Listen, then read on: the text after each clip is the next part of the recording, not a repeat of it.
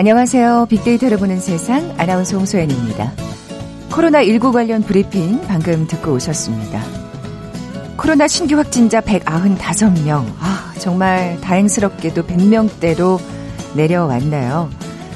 그런데 오늘은 태풍으로 인한 인명 피해 소식이 있었죠. 지난밤 많은 피해를 남겼는데 정전 사태가 이어지고 신호등이 쓰러지고 가로수가 뽑히기도 했습니다. 현재 태풍은 동해안으로 빠져나갔습니다만 아직도 끝은 아니죠. 오늘 오후까지는 비와 함께 강한 바람이 불 거라고 하니까 가능한 외출을 자제해 주시기 바랍니다. 특히 동해안 지역은 강풍 경보나 풍랑 경보가 계속 발효 중인 상태인데요. 11시경 경북 영덕군 울진군 외 강원 지역에 강풍 경보가 발효됐고요. 또 동해 앞바다에 풍랑 경보가 발효된 상태입니다. 울릉도 독도 지역도 역시 강풍 경보가 발효됐네요. 또 정전 지역에 계신 분들 혹시 불이 들어오나 켜보시면 절대 안 됩니다. 감전의 위험이 있으니까요. 복구가 끝날 때까지 기다리시면서 계속해서 전해지는 재난방송에 귀 기울여 주시기 바랍니다. 아, 잠시 후 글로벌 트렌드 따라잡기 시간에 태풍 관련 소식 어, 살펴볼 거고요. 앞서 포스트 코로나 시대의 소비 트렌드를 살펴보는 연속 기획 2020 hot trend 시간도 마련되어 있습니다. KBS 제일 라디오 빅데이터를 보는 세상 먼저 빅퀴즈 풀고 갈까요? 이 태풍 지역마다 부르는 이름이 다르죠. 필리핀 근해에서 발생하는 걸 태풍이라고 하는데요. 지금 우리는 태풍 마이삭의 영향을 받고 있죠. 지난주 미국 루이지애나주와 텍사스주에는 이것이 큰 피해를 남겼습니다. 최소 6명이 숨지고 80만 가구가 정전 피해를 입었다고 하는데요. 무려 시속 241km 강풍을 동반한 이것의 이름은 로라였습니다. 북대서양 카리브해, 멕시코만이나 태평양 동, 북동부에서 발생하는 열대 저기압은 뭐라고 부를까요? 자, 보기 드립니다. 1번 지진, 2번 해일, 3번 허리케인, 4번 비바람 찬이슬. 오늘 당첨되신 두 분께 커피와 도넛 모바일 쿠폰 드립니다. 휴대전화 문자 메시지 지역번호 없이 샵 9730, 샵 9730. 짧은 글은 50원, 긴 글은 100원의 정보 이용료가 부과됩니다. KBS 라디오 어플 콩은 무료로 이용하실 수 있고요. 유튜브로 보이는 라디오로도 함께 하실 수 있습니다. 방송 들으시면서 정답과 함께 다양한 의견들 문자 보내주십시오.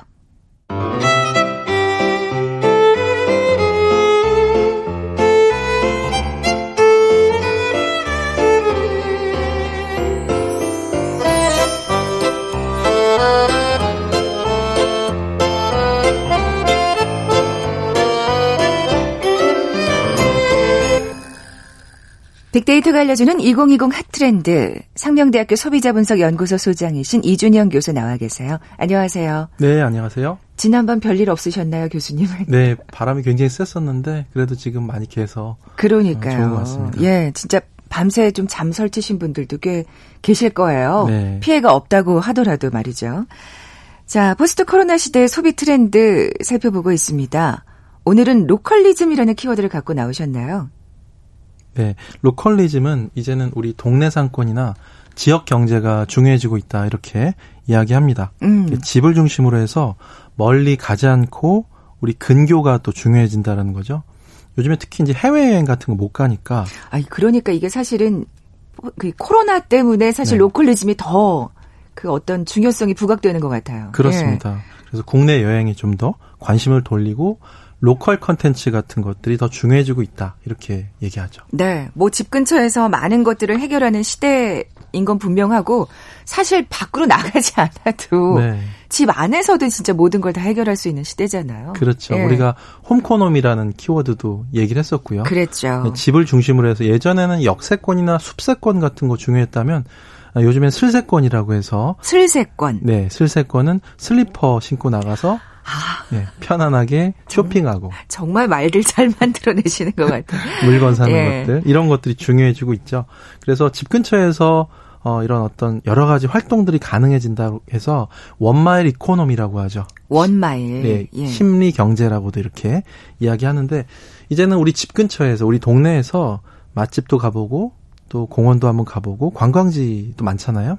그 쇼핑몰도 가보면서 또 우리 동네에 이제 숨어있던 보석 같은 곳을 찾아다니는 음. 이런 사람들이 많아지고 있다. 그렇게밖에 지금 될 수 없는 그렇죠. 상황. 이 심리가 그러니까 왜그 아리랑에서 심리도 못 가서 발병 난다가 아니라 이제 심리 안에서 모든 걸 해결한다. 그렇죠. 뭐 이렇게 되네요. 예. 예. 그동안 이제 내가 사는 지역, 또 우리 마을 주변에 뭐가 있었는지 잘 몰랐었는데 음. 다시 돌아보니까 정말 좋은 곳이 많았더라. 네, 네. 어떤 사람은 아, 우리 집 가까운 곳에 탄천이 있었는데 야, 이게 정말 좋은 거잖아요. 그렇죠. 예, 우리 예. 가족이랑 자전거 타고 에, 라이딩 하는 게 얼마나 조- 소중한 일인가 이런 것들을 다시 깨닫게 됐다 음, 이렇게 그러니까요. 이야기합니다. 네. 진짜 뭐 근교로 가볍게 나들이 가는 것도 지금 얘기하셨지만 이제 뭐 해외 여행은 사실은 네. 한동안은 글쎄요 내년에도 갈 수 있을까 모르겠는데 진짜 국내 여행지 생각하시는 분들이 많아지는 것 같아요. 그렇습니다. 예. 저희 이제 후배들도 결혼들 많이 하는데 해외여행 못 가니까 음. 제주도도 가고 강원도로도 가고 온천으로도 이제 예, 가는 거죠. 네. 신혼여행 같은 것들을 그래서 이제는 국내에 좀 가볼 만한 곳을 여러모로 살펴보고 있는 분들이 많이 생겨나고 그러니까요. 있고요. 워낙 이제 그 지금 말씀하신 대로 나 국내 여행하면 그래 그럼 신혼여행을 어디로 가지? 그러면 딱 떠오르는 게 진짜 몇 군데 없잖아요. 네. 제주도, 부산. 그러니까 정말 또 아, 거긴 또 너무 사람 많은 거 아니야? 또 이게 꺼려지기도 하고 진짜 가볼 만한 곳을 그러니까 숨겨져 있던 보석 같은 곳을 찾는 것도 의미가 있을 것 같아요. 예, 그런 것도 하나의 또 새로운 즐거움이기도 네, 하고요. 네, 네. 사람들에게 또또 다른 어떤 예, 여행의 콘텐츠 같은 것들을 또 제공을 하기도 합니다. 음.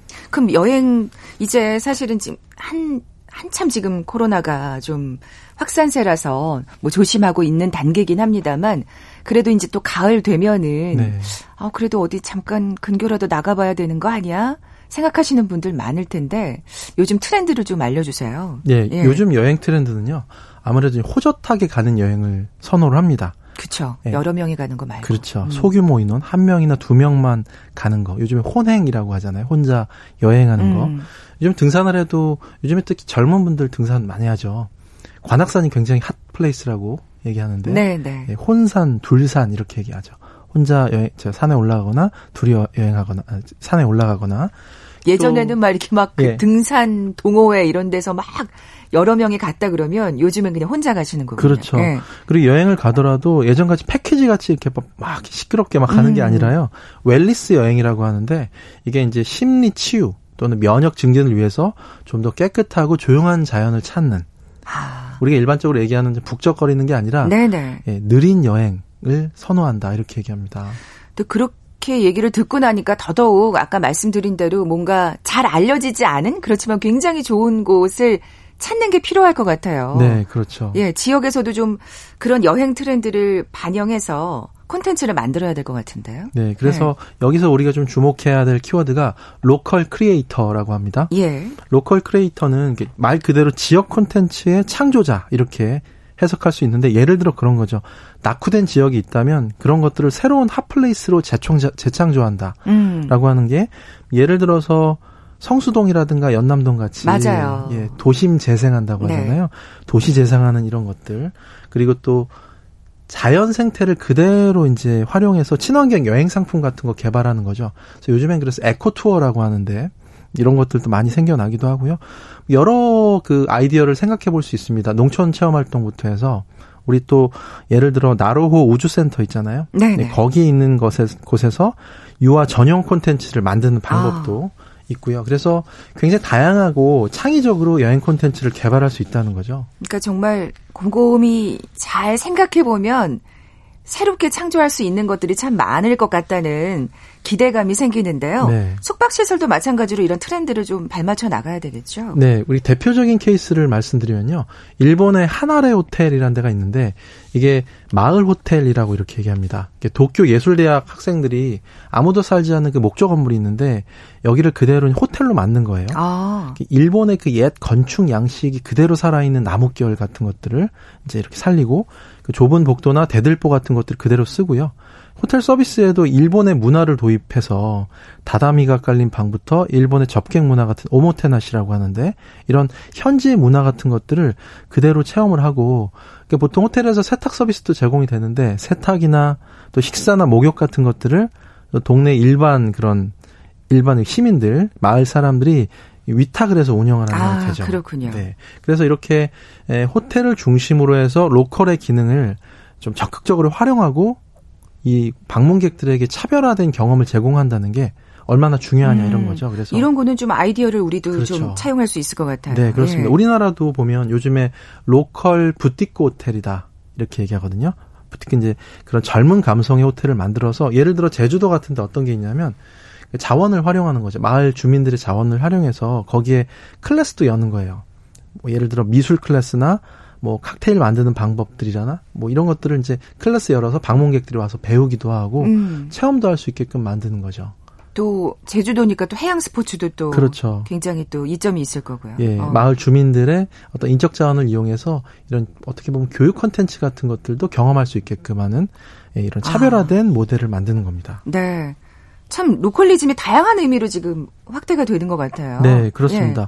우리가 이제 localism 이런 소비를 지향하는 사람들을 가르켜서 locavore라고 이렇게 얘기하거든요. locavore. locavore. 예. locavore는 뭐냐. 특히 코로나 19 이후에 굉장히 많이 증가했거든요.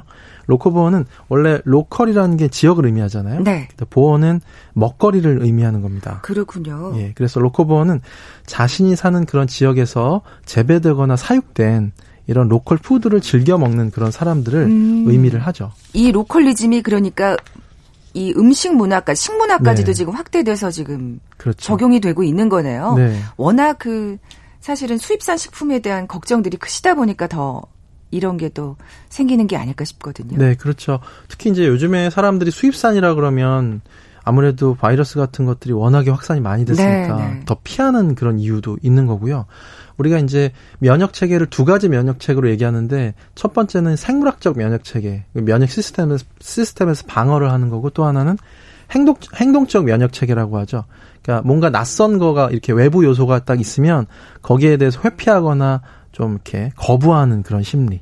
이런 것들이 더 커진다는 겁니다. 네네. 네. 그래서 이런 수입산에 대한 선호가 굉장히 낮아지는 거고 오히려 요즘에는 좀 한산하고 좀 가까운 곳에 위치한 이런 local food 매장 이런 게 요즘에 굉장히 잘 된다 이렇게 음. 소식이 들려오죠. 워낙 그 심리적으로 사실 걱정이 많이 되시니까 네. 더 이렇게 행동으로 옮겨지는 게 아닌가 싶은데 사실은 우리가 지구촌이라는 말 참 많이 썼었는데 오히려 코로나로 인해서 그게 역행하고 있다는 생각도 들어요. 네, 그렇습니다. 예. 요즘에 지구촌 곳곳에서 보면 굉장히 빠르게 탈세계화가 진행되고 있다. 음. 이렇게 얘기합니다. 그래서 이제 globalism 이런 흐름에서 많이 벗어나서 이제는 globalization에서 세계화의 쇠퇴를 의미하는 slowbalization이라는 그런 키워드가 등장합니다. slowbalization. 예, 예. 이게 이제 세계화의 쇠퇴를 의미를 하는 거고요.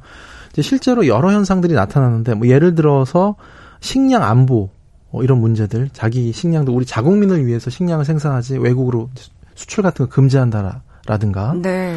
그리고 이제 요즘에 또 중국에서는 젊은이들을 중심으로 해서 국산품 애용 운동 같은 것들이 많이 벌어지고 있습니다. 아, 그래요. 예, 굉장히 좀 민족주의적인 그런 경향성 같은 것들도 많이 높아지고 있고요. 자국 보호주의, 네. 고립주의 같은 이런 움직임 같은 것들이 점점 커지고 있어서요.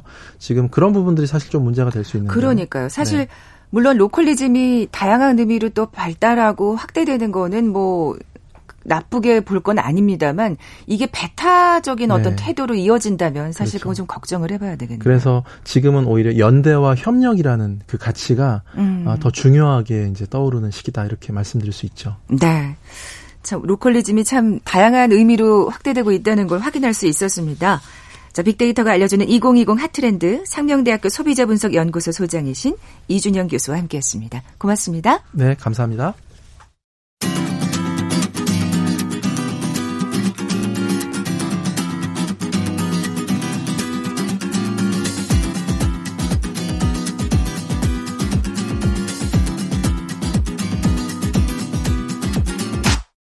KBS 일라디오 빅데이터로 보는 세상. 네, 빅데이터로 보는 세상 함께하고 계신 지금 시각 11시 28분 막 됐습니다.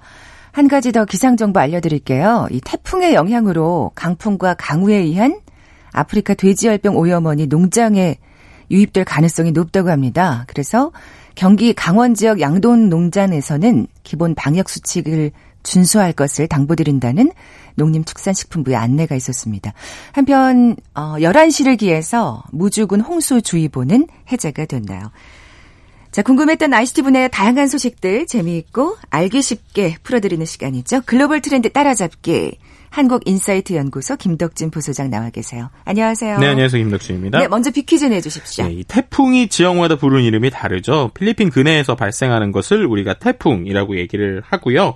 그런데 이제 북대서양이나 카리브해, 멕시코만 태평양 북동부에서 발생하는 열대 저기압을 무엇이라고 부르는지 맞춰주시면 됩니다. 현재 우리는 뭐 태풍 마이삭의 영향을 받고 있는데 네. 지난주에 이제 미국에 있는 루이지애나주나 텍사스주는 이것이 큰 피해를 남겼죠. 보통 미국 뉴스 보실 때 많이 나오는 어, 그래요. 단어인 것 같은데 시속 241km 강풍을 동반했던 이것의 이름은 로라였는데 지금 말했던 이것이 무엇인지 맞춰주시면 됩니다. 1번 지진, 2번 해일, 3번 허리케인, 4번 비바람, 비바람 잔이슬. 정답 아시는 분들 저희 빅데이터를 보는 세상 앞으로 지금 바로 문자 보내주십시오. 휴대 전화 문자 메시지 지역번호 없이 샵 9730, 샵 9730입니다. 짧은 글은 50원, 긴 글은 100원의 정보 이용료가 부과됩니다. 자, 오늘 태풍 얘기 나누겠다고 앞서 말씀을 드렸는데 네네. 밤새 괜찮으셨던 거죠? 네, 뭐 그래도 밤에 와서 그런지 몰라도 아침에 일어났는데 놀랐어요. 문 앞까지 완전 비가 다 튀어 있어서 그쵸. 어, 정말로 밤에 엄청난 태풍 바람이 있었구나라고 느꼈지만 그래도 뭐 개인적으로는 그큰 피해는 없이 지나간 것 같은데 피해를 당하신 분들이 좀 많은 것 같아서 마음이 좀 아프다 그러니까요. 또 인명 피해가 있었기 때문에 더 좀 마음이 그러네요. 네네. 자, 지금 상황 잠시 좀 정리를 해볼까요? 네, 뭐 이제 태풍 마이삭이 휩쓸고 간 제주나 부사- 부산, 경남 등 남부 지역을 중심으로 역시 피해가 속출했었는데 어, 역시 태풍과 가장 먼저 마주했던 게 제주죠. 그래서 이제 제주에서 음. 어, 곳곳에 피해가 좀 잇따랐었습니다. 뭐 최대 순간 풍속 초속 49m가 넘는 강풍과 함께 산지에서 1000mm가 넘는 폭우도 뿌려졌었는데요. 그래서 뭐 고압선이 끊어지거나 정전 피해가 있었고요. 어, 뭐 시설 피해만 최소 600건 이상 들어오는 뭐 상황이었습니다. 안타깝게도 인명 피해들도 있었습니다. 부산에서 사망자도 발생을 했었었는데 네. 오전 1시 반쯤에 부산 사하구 한 아파트에서 60대 여성 어, 한 분께서 베란다 창문에 이제 테이프 작업을 하시던 중에 유리가 갑자기 깨져서 아, 네, 그것으로 그때 인해서 깨져가지고. 네, 예. 좀 안타깝게 숨진 뭐 이런 사연도 있었고요. 뭐 그 외에 다양한 부상자들도 속출했고 어떻게 보면은 또 이제 한 가지 고민이나 걱정됐었던 게 태풍의 태풍의 영향 때문에 혹시 원자력 발전소에 대한 얘기도 있었는데 원자력 발전소 잠깐 멈추기도 했었습니다. 원전 4기의 운영이 중단됐었고요. 하지만 한수원 측에서는 외부 방사선의 영향은 없었고 정진된 원자로는 안전 상태 를 유지했다. 뭐 이런 얘기들까지 어, 여러 가지로 좀 피해 상황들이 있었던 상황이었다고 볼 수 있을 것 같습니다. 네. 지금 현재 뭐 마이삭은 동해안으로 네. 빠져나간 상황인데 음, 그렇죠. 지난주 우리가 그 태풍 바비 얘기할 때 예, 예. 이제 초강력 태풍이 계속해서 올라올지도 모른다. 뭐 이런 가능성에 대해서 얘기했었잖아요. 네, 맞습니다. 근데 그- 뭐이 마이삭 이후에도 또 그런 태풍들이 지금 예보가 된 상태인가요? 음, 아직 그런 건 아닌데요. 그래도 이제 슈퍼컴퓨터에서 계산한 모델대로 좀 올라온 부분은 좀 어느 정도 있었다라고 얘기를 드리고 싶었어요. 그러니까는 슈퍼컴퓨터가 계산을 했을 때 강력한 태풍이 이제 바비 때 있었을 때 이제 다음 주에 발생할 것이다. 그게 이번 마이삭이었던 거고요. 그래서 이게 이제 진로가 유동적인데 우리나라에 영향성을 준다면 슈퍼급 태풍이 될 수도 있다. 뭐 이런 얘기들을 했었는데 실제로 어느 정도 좀 영향이 있었다라는 것도 어, 우리가 볼 수 있었던 뭐 이런 음. 이번 어네 뭐 마이삭이었던 것 같습니다. 네. 뭐 이번에 이제 여러 가지 뭐 그 장마라든지 또 그렇죠. 태풍을 겪으면서 사실은 그 예보의 정확성에 대해서 음. 여러 번 얘기를 하게 되잖아요. 그렇죠. 그 과정을 좀 한번 살펴볼 필요가 있을 것 같아요. 네, 일단은 우리가 빅데이터로 보는 세상인데 그러면은 그 가장 오래되고 우리가 많이 쓰는 빅데이터가 무엇일까라고 했을 때 역시 일기예보를 빼놓을 수가 없는 것 같아요. 전통적인 빅데이터죠. 네, 정말 네. 전통적이고 많은 데이터를 활용할 수 있는데 일기예보가 대중한테 전달될 때까지는 보통 한네 가지 정도의 과정을 거칩니다. 관측과 감시가 있고요. 그 다음에 모델이 분석하는 것. 그래서 그 모델을 통해서 예보가 생산이 되고 그걸 전달하고 활용하는데 일단 관측하고 감시하는 거는 어 빅데이터 우리가 쉽게 얘기하면 데이터를 모으는 거죠. 데이터를 모을 때 뭐 고층이나 해상 레이더, 기상 위성 등으로 입체적으로 파악을 하고요. 190여 개국 한 5천 곳 이상에서 전달되는 오는 돼 오는 기상 정보를 이제 종합적으로 어 이제 모아서 이제 우리가 하게 됩니다. 그런데 이제 이것을 활용해서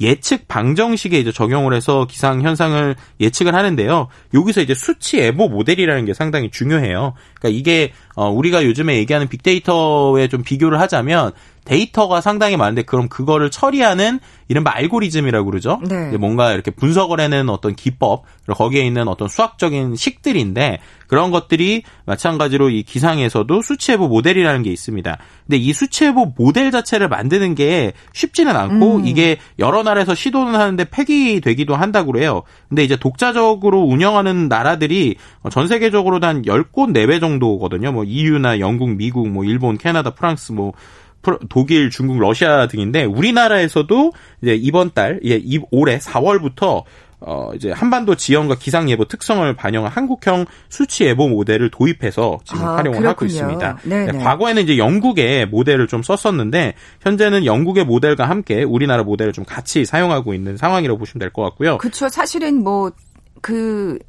외국계 모델이 아무리 네. 그 우수하다고 하더라도 또 우리는 또 우리만의 어떤 지형과 기상 특성을 반영한 특유의 모델이 필요하긴 할 것 같거든요. 네, 맞습니다. 근데 이 예. 모델을 만드는 게 말씀드린 것처럼 그렇게 쉽지는 않은 과정이에요. 근데 네. 그럼에도 불구하고 우리나라에서 이제 새롭게 만드는 것 자체는 좀 의미 있다고 보는 게 이게 이제 빅데이터 관련된 이슈를 얘기할 때 우리가 그런 얘기도 하지 않습니까? 그 미국이나 해외에 있는 다양한 데이터들이 있는데 그걸 이제 우리나라에 도입하려고 할 때 결국에는 해외에 가지고 있는 핵심 역량이 무엇인가라고 얘기를 하면 두 가지거든요. 첫 번째는 데이터 양이 있고 두 번째는 그걸 처리하는 기술인데 음. 이건 이 처리하는 기술에 가깝다고 보시면 돼요. 그래서 우리나라가 언제까지 해외 거를 쓸 수 없는 이유가 계속적으로 데이터가 업그레이드 될 때 결국에는 해외에 의존할 수밖에 없는 상황이죠. 그렇죠, 근데 그렇죠. 그 상황에서 이런 우리나라 예보가 도입되고 모델이 도입된다는 건 상당히 고무적인 거라고 볼 수 있을 것 같고요.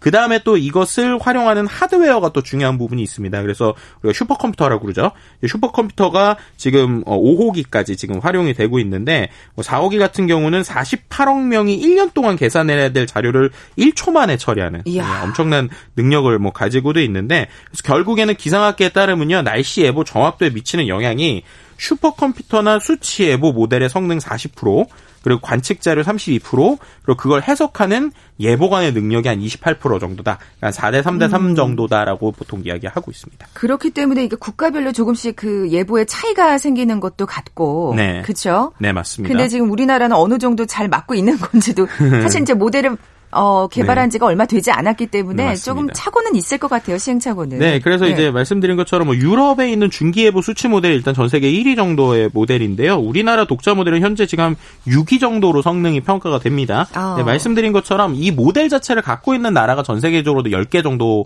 내외거든요. 그러니까 그런 부분에서는 고무적이고 근데 이제 결국에는 모델이라는 것 자체가 데이터 분석에선 대부분 어, 데이터를 가지고 계속적으로 학습하면서 좋아지는 거거든요. 네, 그런 네. 관점으로 봤을 때는 아직은 우리가 초기이기 때문에 이 부분이 좀 더. 발전될 때까지 우리가 어, 같이 기다려주고 또 그걸 위해서 어, 기상 예보에서 지금 두 가지, 그러니까 영국 모델과 같이 혼용해서 쓰고 있는 부분이 있거든요. 네. 그래서 향후엔 더 좋아지지 않을까라고도 예측해 볼 수 있는 부분도 있는 것 같습니다. 네. 좀 약간 기상청 못 믿겠다 이런 제 댓글들이 사실 좀 이번 여름에 많았잖아요. 네네. 예측하기 참 쉽지 않은 게 이 날씨라는 생각이 듭니다. 네, 우리가 예. 뭐 나비 효과라는 얘기 많이 하잖아요. 중국에서 나비의 날갯짓이 뭐 뉴욕에 토네이도 일으킨다 뭐 이런 얘기인데 그만큼 날씨가 비선형성이 있다라는 얘기고 100%의 일기예보를 참 맞춘다는 거는 쉽지는 않은 것 같아요. 특히나 이제 우리나라 같은 경우에는 어, 특히 우리나라 장마철 같은 경우에는 대기 불안정으로 인해서 짧은 시간에 워낙 어, 많은 변수들이 있어서 그런 부분이 있고요. 특히나 어, 올해 같은 경우에는 기존에 없었던 패턴들이 뭐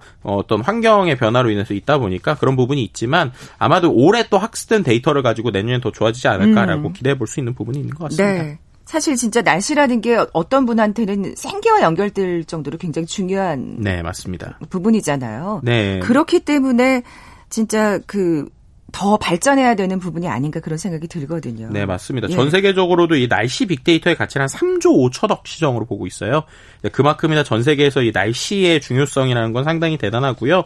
날씨에 관련돼서 그래서 어 민간 업체들도 상당히 많이 나오는 게 그만큼 날씨 한 번의 예측이 실제 기업의 영향 그리고 어떤 그 자영업자들 분들까지도 정말 큰 영향을 미치고 있다 보니까 네, 이 네. 날씨 관련 산업들이 계속 커지고 있다라고도 설명드릴 수 근데 있을 것 그거는 같습니다. 뭐 어떻게 보면 음, 고무적인 것 같아요. 다행스러운 일이기도 하고. 그러니까 공공 네. 부문이 굉장히 중요하긴 하지만 또 민간 산업이 같이 또 이렇게 발맞춰서 발전해 나간다면 그렇죠. 더 예측하기가 또 네. 쉬워지는 거니까. 예, 맞습니다. 뭐 예. 뭐 예를 들어서 뭐 날씨를 활용하는 것들의 몇 가지 예시를 좀 간단히 드리면 우리 옷 만들잖아요. 근데 옷 만들 때 겨울에 그 코트의 표준 두께를 얼마만큼 만들 것인가, 그러니까 날씨가 얼마나 추워질 것인가에 따라서 코트의 표준 두께를 이제 만들어서 얼마나 올해는 아. 겨울에 두꺼운 코트를 이만큼 만들자. 그래서 수요 예측도 하는 부분이 있고요. 우리 삶에서 가까운 거는 빵 프랜차이즈에서 날씨에 따라서 빵이 얼마나 팔리는지를 분석을 했어요. 그래서 예를 들면 날씨가 안 좋으면 기름기가 있는 빵을 더 이제 이제 보 이제 올린다든지 이런 식으로 해서 매출을 관리하는 이런 이제 생활 속에서도 날씨 빅데이터 사례들이 좀 사용되는 부분들이 있고요. 뭐한 가지만 더 말씀드리면 김밥집에서도 어, 개인 사장님께서 그건 분석이 아니라 네. 자기가 실제 기록을 하신 거예요. 아. 그래서 어, 비가 오는 날에는 치즈김밥이 더 많이 팔리네. 이래서 그걸 활용하셔서 나중에 비가 오는 날에 그 김밥만 먼저 홍보를 하시는 이런 걸로 이야. 매출을 3배를 올리신 뭐 이런 사례들도 있습니다. 사장님. 네, 맞습니다. 빅데이터를 활용하신 아마 이런 방송을 잘 들으시는 분이 아닐까라고 생각을 해볼 수 있을 것 네, 같아요. 날씨 정보가 더 정확해지길 바라는 마음으로 오늘 네. 함께했습니다. 글로벌 트렌드 따라잡기 한국인사이트 연구소 김덕진 부소장과 함께했습니다. 고맙습니다. 네, 감사합니다. 자, 오늘 빅퀴즈 정답은 3번 허리케인이었죠. 커피와 도넛 모바일 쿠폰 받으실 두 분입니다. 어, 옆에 3층 건물이 지붕이 통째로 날아가 주차된 차들을 덮쳤다고 위험하실 뻔했네요. 9703님, 그리고 마산에 계신 지금은 태풍이 지나가서 태양이 반짝반짝 빛나고 있다고 7966님께 선물 보내드리면서 물러갑니다. 내일 뵙죠. 고맙습니다.